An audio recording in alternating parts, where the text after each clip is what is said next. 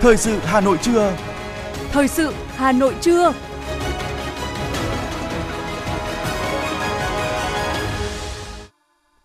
Kính chào quý vị và các bạn. Bây giờ là chương trình thời sự của Đài Phát thanh Truyền hình Hà Nội. Chương trình trưa nay thứ ba, ngày 11 tháng 4 có những nội dung chính sau đây. Ủy viên Bộ Chính trị, Bí thư Thành ủy Đinh Tiến Dũng tiếp đại sứ đặc mệnh toàn quyền nước Cộng hòa Nhân dân Trung Hoa Hùng Ba. Doanh nghiệp dự báo giá xăng hôm nay tăng hơn 1.200 đồng một lít. Cục thuế thành phố Hà Nội cảnh báo các ứng dụng giả mạo lừa đảo. Hà Nội đã có 5 người mắc uốn ván, trong đó một người tử vong. Phần tin thế giới có những sự kiện nổi bật. Chiang Mai, Thái Lan bị xếp loại một trong ba thành phố có không khí tồi tệ nhất thế giới. Cảnh báo về rủi ro khi sử dụng các sản phẩm AI. Sau đây là nội dung chi tiết. Tiếp tục chương trình làm việc của phiên họp lần thứ 22, sáng nay, dưới sự chủ trì của Chủ tịch Quốc hội Vương Đình Huệ, Ủy ban Thường vụ Quốc hội xem xét báo cáo kết quả giám sát chuyên đề của đoàn giám sát của Quốc hội về việc huy động, quản lý và sử dụng các nguồn lực phục vụ công tác phòng chống dịch COVID-19, việc thực hiện chính sách pháp luật về y tế cơ sở, y tế dự phòng, Thảo luận làm rõ những kết quả đạt được, Ủy ban Thường vụ Quốc hội cũng tập trung phân tích những tồn tại, hạn chế trong việc huy động, quản lý và sử dụng nguồn lực phòng chống dịch COVID-19, việc thực hiện chính sách pháp luật về y tế cơ sở, y tế dự phòng như hệ thống pháp luật hiện hành chưa bao quát hết, chưa điều chỉnh được các quan hệ, tình huống phát sinh, tạo ra các khoảng trống pháp lý trong công tác phòng chống dịch có nhiều khó khăn trong việc phân bổ, quản lý, sử dụng, thanh toán, quyết toán nguồn lực từ ngân sách nhà nước, các quy định hướng dẫn mua sắm vật tư, trang thiết bị chậm được điều chỉnh, dẫn đến tâm lý lo ngại, sợ sai từ sau các vụ việc tiêu cực phát sinh. Còn xảy ra sai phạm trong mua sắm ở nhiều mức độ khác nhau, có vụ việc đến mức phải xử lý hình sự. Vướng mắc về thủ tục, hồ sơ thanh quyết toán chưa được các cơ quan quản lý nhà nước hướng dẫn kịp thời hoặc đề xuất với cấp có thẩm quyền để tháo gỡ khó khăn vướng mắc – Báo cáo cũng nêu rõ nguyên nhân, trách nhiệm chính trong các tồn tại, hạn chế thuộc về chính phủ, thủ tướng chính phủ và người đứng đầu các bộ, ban ngành và các địa phương. Đoàn giám sát đã rút ra 6 bài học kinh nghiệm với 27 bài học cụ thể, cùng với việc đề xuất hai nhóm giải pháp về thể chế, cơ chế và về tổ chức thực hiện. Sáng nay, tại trụ sở Thành ủy, Ủy viên Bộ Chính trị, Bí thư Thành ủy Đinh Tiến Dũng đã tiếp đại sứ đặc mệnh toàn quyền nước Cộng hòa Nhân dân Trung Hoa Hùng Ba đến chào xã giao vui mừng gặp lại đại sứ đặc mệnh toàn quyền nước Cộng hòa Nhân dân Trung Hoa Hùng Ba. Bí thư Thành ủy Đinh Tiến Dũng gửi lời cảm ơn tới sự quan tâm, hỗ trợ tích cực của đại sứ quán Trung Quốc tại Việt Nam cũng như cá nhân ngài đại sứ trong việc thúc đẩy mối quan hệ hữu nghị, hợp tác giữa Hà Nội với các địa phương của Trung Quốc, đặc biệt là với thủ đô Bắc Kinh thông qua việc ký kết thành công biên bản hợp tác ghi nhớ song phương giai đoạn mới giữa Hà Nội Bắc Kinh nhân chuyến thăm chính thức chủ Trung Quốc của Tổng Bí thư Nguyễn Phú Trọng từ ngày 30 tháng 10 đến ngày 1 tháng 11 năm 2022 vừa qua. Bí thư Thành ủy Đinh Tiến Dũng cũng đề xuất một số nội dung quan trọng trong hợp tác giữa hai bên, trong đó có việc mở các lớp đào tạo cán bộ trong các lĩnh vực xây dựng Đảng, tổ chức cán bộ, kiểm tra giám sát, cải cách hành chính theo hình thức trực tiếp và trực tuyến. Vấn đề đường sắt đô thị hiện đã được triển khai hiệu quả, đoạn tuyến Cát Linh Hà Đông, hai bên xem xét để tiếp tục triển khai đoạn tuyến Hà Đông Xuân Mai. Vấn đề bảo tồn, quản lý di tích lịch sử văn hóa đang được Hà Nội quan tâm, mong muốn học tập kinh nghiệm, bảo tồn, phát huy giá trị di sản của Trung Quốc. Hà Nội cũng đã và đang chuẩn bị sẵn sàng hạ tầng logistics, dịch vụ cho ngành đường sắt, đường sắt liên thông các tỉnh thành vùng kinh tế. Bên cạnh đó, với sự ủng hộ của Trung ương, sự phối hợp chặt chẽ của các cơ quan đại diện ngoại giao hai nước, Hà Nội tin tưởng đây là thời điểm thuận lợi để triển khai hiệu quả các hoạt động cụ thể, hợp tác với các địa phương đối tác của Trung Quốc. Mong muốn ngài đại sứ tiếp tục là cầu nối hiệu quả, trách nhiệm trong mối quan hệ hợp tác hai bên. Đại sứ đặc mệnh toàn quyền nước Cộng hòa Nhân dân Trung Hoa Hùng Ba đánh giá cao sự quan tâm, trách nhiệm của Hà Nội với mối quan hệ hợp tác hai bên, đồng thời nhất trí với những đề xuất của Bí thư Thành ủy Đinh Tiến Dũng, đặc biệt liên quan đến công tác bảo tồn, phát huy giá trị di tích văn hóa lịch sử. Đại sứ quán sẽ tích cực ủng hộ, phối hợp chuyển các đề xuất của Hà Nội tới các cơ quan hữu quan của Trung Quốc để các đề xuất nhanh chóng được nghiên cứu, bàn thảo trở thành hiện thực mong muốn sớm được chứng kiến các chuyến thăm giữa lãnh đạo hai bên. Đại sứ Hùng Ba tin tưởng quan hệ hợp tác hữu nghị sẽ tiếp tục được triển khai thực hiện thực chất hiệu quả trong thời gian tới. Nhận lời mời của Bí thư tỉnh ủy tỉnh Hải Nam Trung Quốc, từ ngày 9 đến ngày 11 tháng 4, đoàn công tác Bộ Công Thương Việt Nam do đồng chí Nguyễn Hồng Diên, Ủy viên Ban chấp hành Trung ương Đảng, Bộ trưởng Bộ Công Thương dẫn đầu cùng 30 doanh nghiệp đã thăm và làm việc tại tỉnh Hải Nam. Đây cũng là đoàn công tác đầu tiên của Bộ Công Thương Việt Nam sang Trung Quốc nhằm hỗ trợ doanh nghiệp hai nước tìm kiếm tận dụng những cơ hội sau đại dịch, đồng thời tìm hiểu những chính sách ưu đãi trong phát triển kinh tế thương mại của tỉnh Hải Nam để tăng cường kết nối, giao thương, góp phần đưa quan hệ thương mại Việt Trung ngày càng phát triển.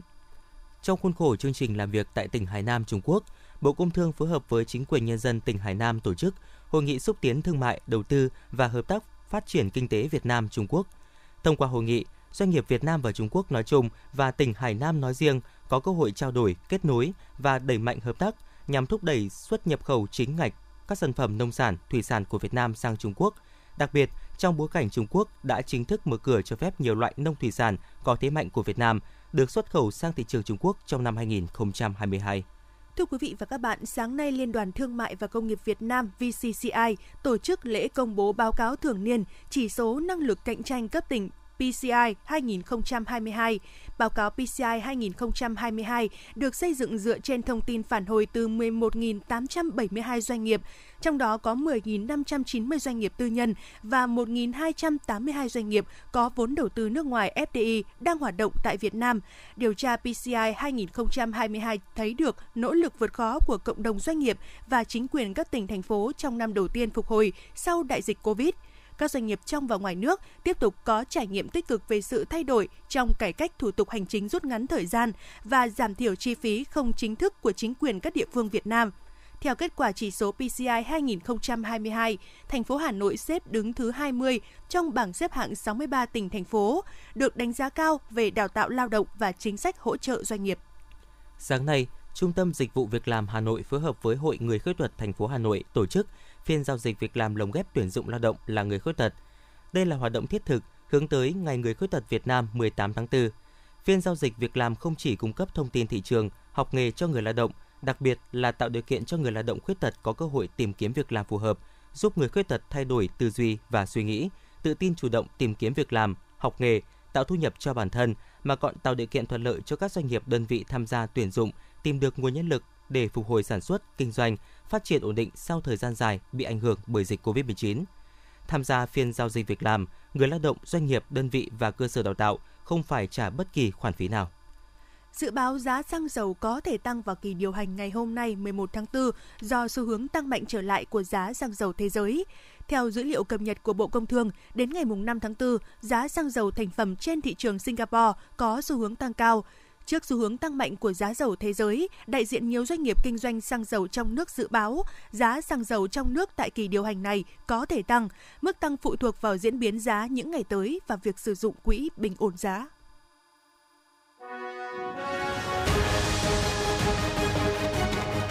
Thời sự Hà Nội, nhanh, chính xác, tương tác cao. Thời sự Hà Nội, nhanh, chính xác, tương tác cao.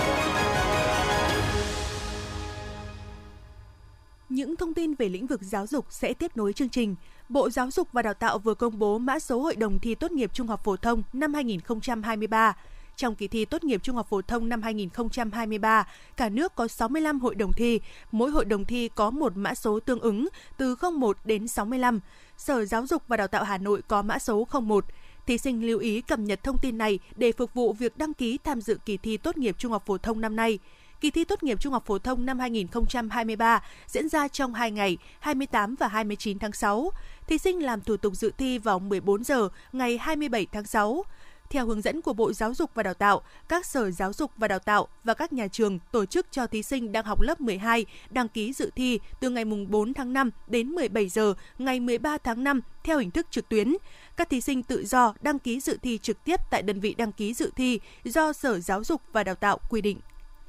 Thưa quý vị và các bạn, Sở Giáo dục và Đào tạo Hà Nội đã ban hành hướng dẫn tuyển sinh đầu cấp năm học 2023-2024.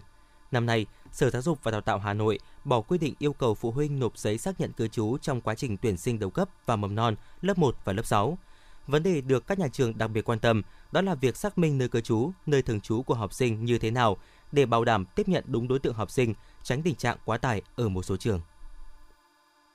Theo kế hoạch của Sở Giáo dục và Đào tạo Hà Nội, năm học 2022-2023, thời gian xét tốt nghiệp trung học cơ sở từ ngày 14 tháng 5 đến ngày 21 tháng 5 năm 2023. Kỳ thi tuyển sinh lớp 10 trung học phổ thông công lập năm học 2023-2024 sẽ diễn ra vào ngày mùng 10 và ngày 11 tháng 6 năm 2023. Các nhà trường tuyển sinh trẻ mầm non và học sinh lớp 1, lớp 6 từ ngày mùng 1 tháng 7 năm 2023. Một trong những vấn đề được các nhà trường đặc biệt quan tâm trong triển khai công tác tuyển sinh mầm non lớp 1, lớp 6, lớp 10 năm học 2023-2024 là việc xác minh nơi cư trú, nơi thường trú của học sinh như thế nào để bảo đảm tiếp nhận đúng đối tượng học sinh, tránh tình trạng quá tải ở một số trường. Giải đáp vấn đề này, Sở Giáo dục và Đào tạo Hà Nội cho biết cha mẹ hoặc người giám hộ của học sinh tự kê khai các thông tin cư trú của học sinh gồm mã định danh, nơi thường trú, nơi cư trú. Sau đó nhà trường tập hợp danh sách các học sinh cần phải xác minh thông tin cư trú,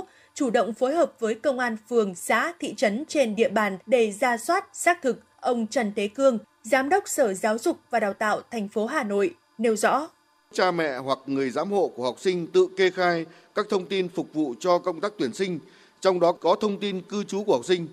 và không yêu cầu phải cung cấp giấy xác nhận thông tin cư trú hoặc giấy thông báo xác định định danh cá nhân của học sinh. Thì tôi đề nghị là các đồng chí ở các phòng giáo dục đào tạo chỉ đạo với các trường là phải tuyên truyền thật là sâu rộng với các cái phụ huynh học sinh của chúng ta. Và năm nay là chúng ta làm đầu tiên thì cho nên chắc chắn là sẽ không tránh khỏi cái sự bỡ ngỡ và không tránh khỏi cái sự nhầm lẫn trong quá trình làm. Liên quan đến nội dung này, Thiếu tá Nguyễn Thành Lâm, trưởng phòng Cảnh sát Quản lý Hành chính về Trật tự xã hội, Công an thành phố Hà Nội khẳng định lực lượng công an các cấp sẵn sàng hỗ trợ tất cả nhà trường trong việc xác minh thông tin cư trú của học sinh khi cần xác minh thông tin này. Các nhà trường lập danh sách gửi công an phường, xã, thị trấn nơi trường đóng. Đối với các học sinh thuộc lứa tuổi mầm non và tiểu học cũng như trung học sở thì hầu hết tất cả học sinh trên địa bàn thành phố đều đã có mã định danh để thực hiện cái việc này. Công an thành phố cũng đã có hai lần văn bản chỉ đạo trực tiếp đối với công an các phường, xã, thị trấn trên toàn thành phố để thực hiện phối hợp chặt chẽ đối với tất cả các trường đóng trên địa bàn. Khi các trường có nhu cầu xác minh các thông tin cư trú chỉ cần lập danh sách gửi cho công an phường công an có trách nhiệm là tra cứu toàn bộ dữ liệu và sẽ ký xác nhận trả về cho trường trong thời gian ngắn nhất đảm bảo đúng thời gian quy định theo chế độ tuyển sinh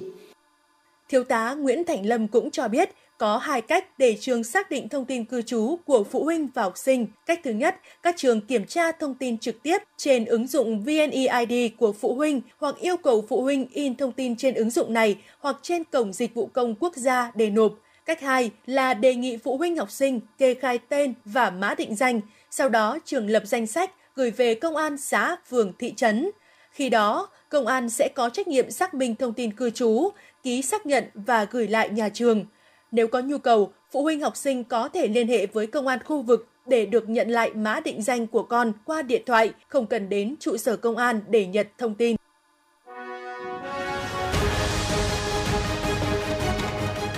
FM 90 cập nhật trên mọi cung đường. FM 90 cập nhật trên mọi cung đường.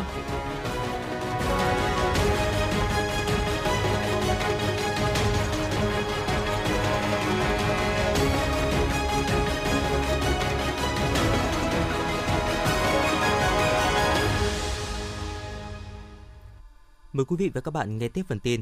Thưa quý vị, nhằm ứng phó với các thách thức từ không gian mạng, Bộ Thông tin và Truyền thông đã ban hành kế hoạch hành động triển khai thực hiện chiến lược an toàn an ninh mạng quốc gia, chủ động ứng phó với các thách thức từ không gian mạng đến năm 2025, tầm nhìn đến năm 2030.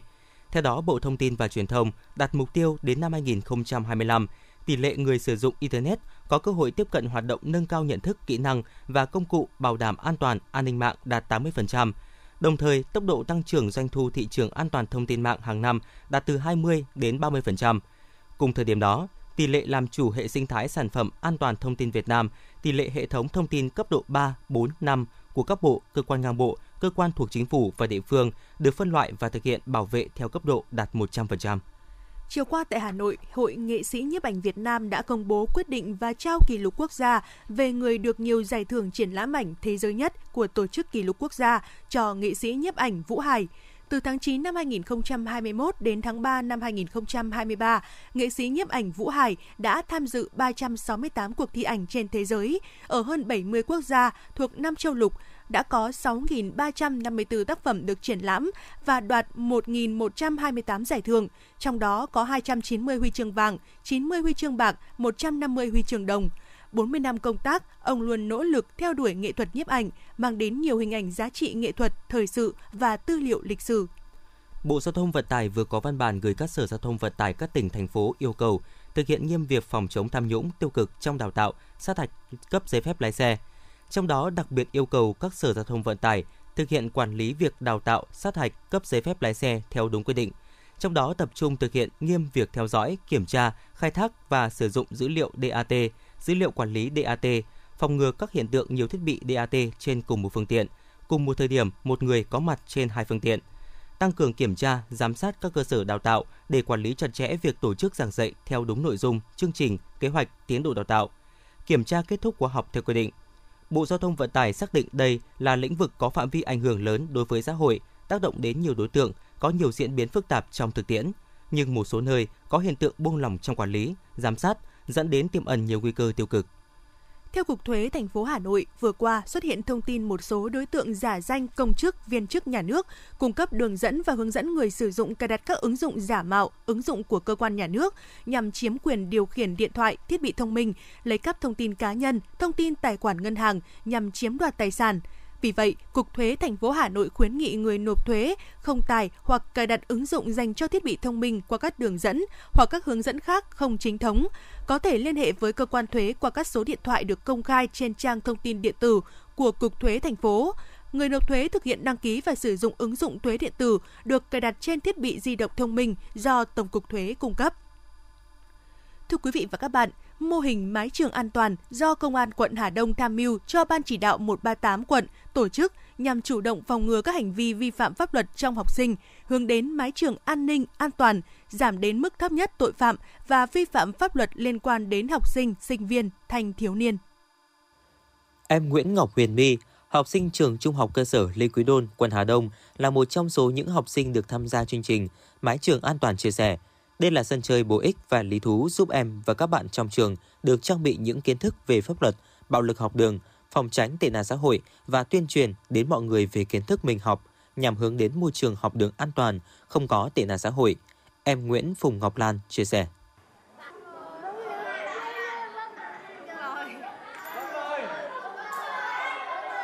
Thi này thì đã cung cấp cho chúng em vô cùng rất nhiều những cái kiến thức bổ ích và giúp cho chúng em hiểu, thật sự là hiểu pháp luật hơn. Chứ không, pháp luật đối với chúng em không còn là những cái gì đó xa vời và trừu tượng nữa. Mà giờ đây chúng nó, chúng rất là gần gũi và chúng để lại cho chúng em những cái bài học vô cùng là quý báu để chúng em vận dụng vào đời sống của mình. Từ đó có thể ờ, có những cái ờ, cách xử lý đúng trong những cái tình huống xấu Chương trình Mái trường an toàn do Công an quận Hà Đông khởi xướng năm 2022 đã tuyên truyền pháp luật cho gần 46.000 lượt cán bộ, giáo viên, học sinh của các trường trên địa bàn bằng nhiều hình thức, nội dung thiết thực, phù hợp với lứa tuổi như luật an toàn, an ninh mạng, phòng chống bạo lực học đường, phòng chống ma túy, an toàn giao thông, phòng cháy chữa cháy. Hành trình ý nghĩa này không chỉ mang tới những buổi tuyên truyền pháp luật mà còn nhiều hoạt động hấp dẫn. Qua đó, các thầy cô, gia đình và các em học sinh trao đổi chia sẻ và cùng nhau suy ngẫm về thực trạng đáng lo ngại trong một bộ phận không nhỏ học sinh sinh viên hiện nay và hướng giải quyết an toàn hiệu quả. Trung tá Bùi Nhật Quang, Phó trưởng Công an quận Hà Đông cho biết. Chúng tôi cũng đã chủ động à, xây dựng cái hành trình mái trường an toàn với nhiều các cái hoạt động đồng bộ được tổ chức như tuyên truyền pháp luật, tổ chức phiên tòa giả định, à, thi vẽ tranh, trưng bày sách pháp luật. À, đặc biệt thì chúng tôi cũng đã tổ chức một buổi tọa đàm gặp gỡ trực tiếp tất cả những em vi phạm pháp luật à, trong từ năm 2020 trở lại đây à, cùng với cả gia đình và thầy cô trực tiếp của các em để các em được nói lên tiếng nói của mình cũng như là có cái sự cảnh tỉnh đối với các em học sinh khác À, đồng thời bên cạnh đó thì chúng tôi cũng tổ chức các cái buổi tuyên truyền à, tập huấn kỹ năng cho giáo viên các trường để các thầy các cô có cái kỹ năng à, giúp các em để phòng ngừa cái vi phạm pháp luật cũng như bảo vệ trước những cái hành vi xâm phạm.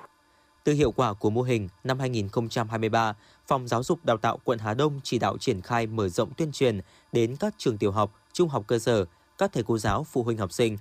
Các buổi tuyên truyền được tổ chức theo chuyên đề, tọa đàm chuyên sâu, phiên tòa giả định để phát huy hiệu quả phối hợp giữa gia đình, nhà trường, xã hội, giúp giáo dục pháp luật cho học sinh. Qua đó, giúp học sinh dễ hiểu, học và làm theo pháp luật. Mục tiêu năm 2023, chương trình Mái trường an toàn trên địa bàn quận Hà Đông lan tỏa đến 81 điểm trường với hơn 90.000 học sinh tổ chức 35 buổi tọa đàm giữa cơ quan quản lý với 5.000 lượt giáo viên học sinh phụ huynh cùng nhiều hoạt động bổ ích nhằm tổ chức những buổi tập huấn cho các thầy cô giáo, học sinh phụ huynh về kỹ năng xử lý tình huống pháp luật, an toàn mạng, an toàn thông tin.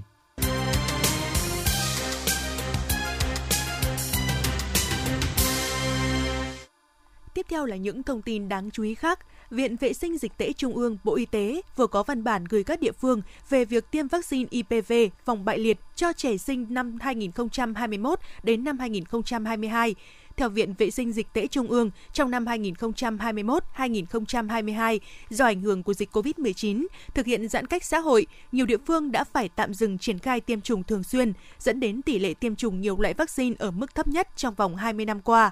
Viện Vệ sinh Dịch tễ Trung ương nhấn mạnh, để chủ động bảo vệ thành quả thanh toán bệnh bại liệt và sử dụng hiệu quả vaccine, Viện đề nghị Trung tâm Kiểm soát Bệnh tật các tỉnh, thành phố khẩn trương triển khai thực hiện hoạt động tiêm vaccine IPV cho trẻ em theo kế hoạch. Trước đó, Ủy ban xác nhận thanh toán bại liệt của Tổ chức Y tế Thế giới WHO khu vực Tây Thái Bình Dương đã xếp loại Việt Nam từ nhóm các quốc gia nguy cơ thấp sang nhóm các quốc gia có nguy cơ cao xâm nhập bại liệt hoang dại hoặc xuất hiện các ca bại liệt do virus biến đổi di truyền. Trung tâm Kiểm soát Bệnh tật Hà Nội cho biết, trên địa bàn thành phố vừa ghi nhận hai nam bệnh nhân 50 tuổi và 63 tuổi mắc uốn ván. Như vậy, từ đầu năm 2023 cho đến nay, thành phố đã có 5 trường hợp mắc uốn ván, trong đó một người tử vong. Uốn ván là một bệnh nhiễm trùng cấp tính do ngoại độc tố của trực khuẩn uốn ván Clostridium tetani phát triển tại vết thương gây ra. Triệu chứng là những cơn co cứng, cơ, đèm kèm cơn đau. Nếu không được điều trị kịp thời, uốn ván sẽ dẫn đến những biến chứng nguy hiểm như gãy xương, gây khó thở, ngạt thở, suy hô hấp, động kinh, viêm phổi, thuyền tắc phổi và suy thận. Nhiều trường hợp bị uốn ván nguy kịch chỉ từ vết thương nhỏ như gà mổ và gai đâm – Hầu hết người bị bệnh đều không nghĩ mình sẽ mắc uốn ván nên chủ quan trong điều trị, không đi tiêm phòng kịp thời và phải nhập viện khi tình trạng đã tiến triển nặng. Để tránh bị uốn ván, theo khuyến cáo của bác sĩ, sau khi bị vết thương nên đến các cơ sở y tế để tiêm phòng uốn ván kịp thời. Sáng nay, các tuyến đường cửa ngõ tiến vào trung tâm thủ đô như Hồ Tùng Mậu, Xuân Thủy, Phạm Hùng bị ùn tắc nghiêm trọng. Nhiều người đi từ nhà đến nơi làm việc bị trễ giờ. Theo phản ánh của phóng viên thời sự, các phương tiện lưu thông trên đường Phạm Hùng, quận Nam Từ Liêm bị kẹt cứng ngay từ sáng sớm. Lòng đường ô tô đi thành nhiều hàng, vỉa hè chật kín xe máy. Cảnh tượng tương tự cũng xảy ra tại trục đường Hồ Tùng Mậu, Xuân Thủy, Cầu Giấy kéo dài tới đoạn giao với đường Trần Thái Tông, quận Cầu Giấy. Mặc dù nhiều tuyến vỉa hè đã có giải phân cách cứng cắm trên vỉa hè, nhiều người đi xe máy vẫn cố tình tìm cách len lỏi qua.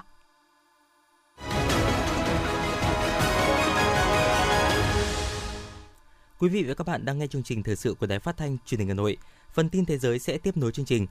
Thưa quý vị, hội nghị mùa xuân của Quỹ tiền tệ quốc tế và Ngân hàng Thế giới bắt đầu khai mạc tại Washington DC, Mỹ. Nhiều nhà lãnh đạo các nền kinh tế trên thế giới, các ngân hàng trung ương cùng đại diện khu vực tư nhân, xã hội tham gia hội nghị này. Hội nghị thảo luận các vấn đề cấp bách nhất của kinh tế thế giới trong bối cảnh tăng trưởng toàn cầu được dự báo sẽ chậm lại trong năm nay – Chương trình nghị sự năm nay bao gồm một loạt vấn đề nóng, đó là triển vọng kinh tế thế giới, nỗ lực giảm đói nghèo, nâng cao hiệu quả viện trợ. Một hội đồng chuyên gia của chính phủ Nhật Bản đề xuất Nhật Bản nên xem xét bãi bỏ chương trình thực tập sinh kỹ năng dành cho người nước ngoài, thường được sử dụng để thu hút lao động nhập cư giá rẻ và thay thế bằng một cơ chế mới coi các thực tập sinh như những lao động giúp Nhật Bản khắc phục tình trạng thiếu hụt lao động. Chương trình này có thể đánh dấu một bước ngoặt quan trọng trong cách nhìn nhận nguồn nhân lực nước ngoài. Ấn Độ đang trên đà vượt Trung Quốc để trở thành quốc gia đông dân nhất thế giới vào giữa tháng 4 này. Ấn Độ cũng là một trong những nền kinh tế phát triển nhanh nhất thế giới. Tuy nhiên, tại quốc gia Nam Á này lại có một nghịch lý, dân số càng tăng, càng ít phụ nữ có việc làm. Các chuyên gia kinh tế lo ngại nghịch lý này có thể trở thành một vấn đề nhân khẩu học nếu Ấn Độ không đảm bảo được việc làm cho dân số đang gia tăng của mình, đặc biệt là phụ nữ. Tổng thống Mỹ Joe Biden đã chính thức chấm dứt tình trạng khẩn cấp về y tế quốc gia do dịch COVID-19. Quyết định này sẽ khép lại việc tài trợ tốn kém cho các xét nghiệm COVID, tiêm vaccine miễn phí và các biện pháp khẩn cấp khác được kết hợp với nhau bắt đầu từ tháng 1 năm 2020 để cố đưa nền kinh tế lớn nhất thế giới thoát khỏi đại dịch toàn cầu. Mặc dù vậy, song chính quyền Biden vẫn đang nghiên cứu vaccine thế hệ tiếp theo và các biện pháp khác để chống lại bất kỳ biến thể nào của virus SARS-CoV-2 trong tương lai. Ít nhất 5 người đã chết và hàng chục người khác bị thương trong một vụ tai nạn ô tô nghiêm trọng trên quốc lộ N3 tại tỉnh duyên hải Kawulu, Nata, nằm ở phía đông Nam Phi chiều ngày hôm qua.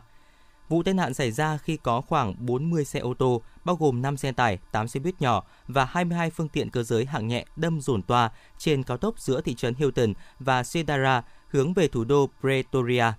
Lực lượng phương tiện di chuyển trên quốc lộ cao do đây là ngày cuối cùng trong chuỗi 4 ngày nghỉ lễ nhân dịp lễ phục sinh. Nguyên nhân của vụ tai nạn đang được điều tra và làm rõ.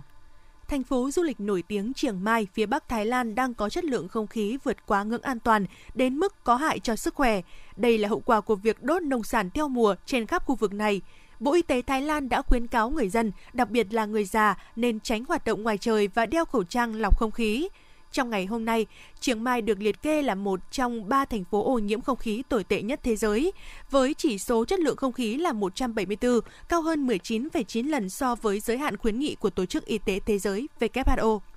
Hiệp hội Thanh toán và Thanh toán bù trừ Trung Quốc cảnh báo việc sử dụng công cụ trò chuyện ChatGPT do công ty OpenAI của Mỹ phát triển, cũng như các công cụ theo dõi tương tự do con người tạo ra, có thể gây ra những rủi ro như dò dỉ dữ liệu xuyên biên giới. Hiện tại, OpenAI chưa hỗ trợ ChatGPT ở Trung Quốc, nhưng ứng dụng trí tuệ nhân tạo AI này đang thu hút sự quan tâm rất lớn khi các công ty gấp rút tích hợp công nghệ vào những sản phẩm của mình và tung ra các giải pháp cạnh tranh. Tuy không thể tạo ra tài khoản OpenAI, nhưng nhiều người Trung Quốc đã né lệnh cấm bằng cách sử dụng những mạng lưới ảo riêng tư và số điện thoại từ nước ngoài để truy cập vào hộp thoại.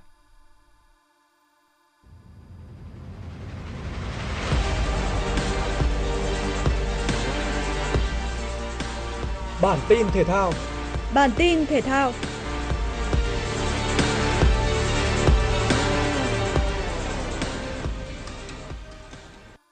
Theo lịch phân công, trọng tài Trương Hồng Vũ, người bắt chính trận Nam Định Khánh Hòa không có tên trong danh sách làm nhiệm vụ ở vòng 6 V-League 2023. Trọng tài này đã cho đội chủ nhà Nam Định hưởng quả phạt 11 mét gây tranh cãi vào cuối trận. Tình huống trên đã ảnh hưởng đến kết quả của trận đấu khi đội chủ nhà kịp giành lại một điểm cũng ở vòng 6 này, nhiều khả năng trọng tài biên Nguyễn Lâm Minh Đăng sẽ không được phân công làm nhiệm vụ. Trước đó, dự kiến tham gia trận Bình Dương Công an Hà Nội ngày 12 tháng 4.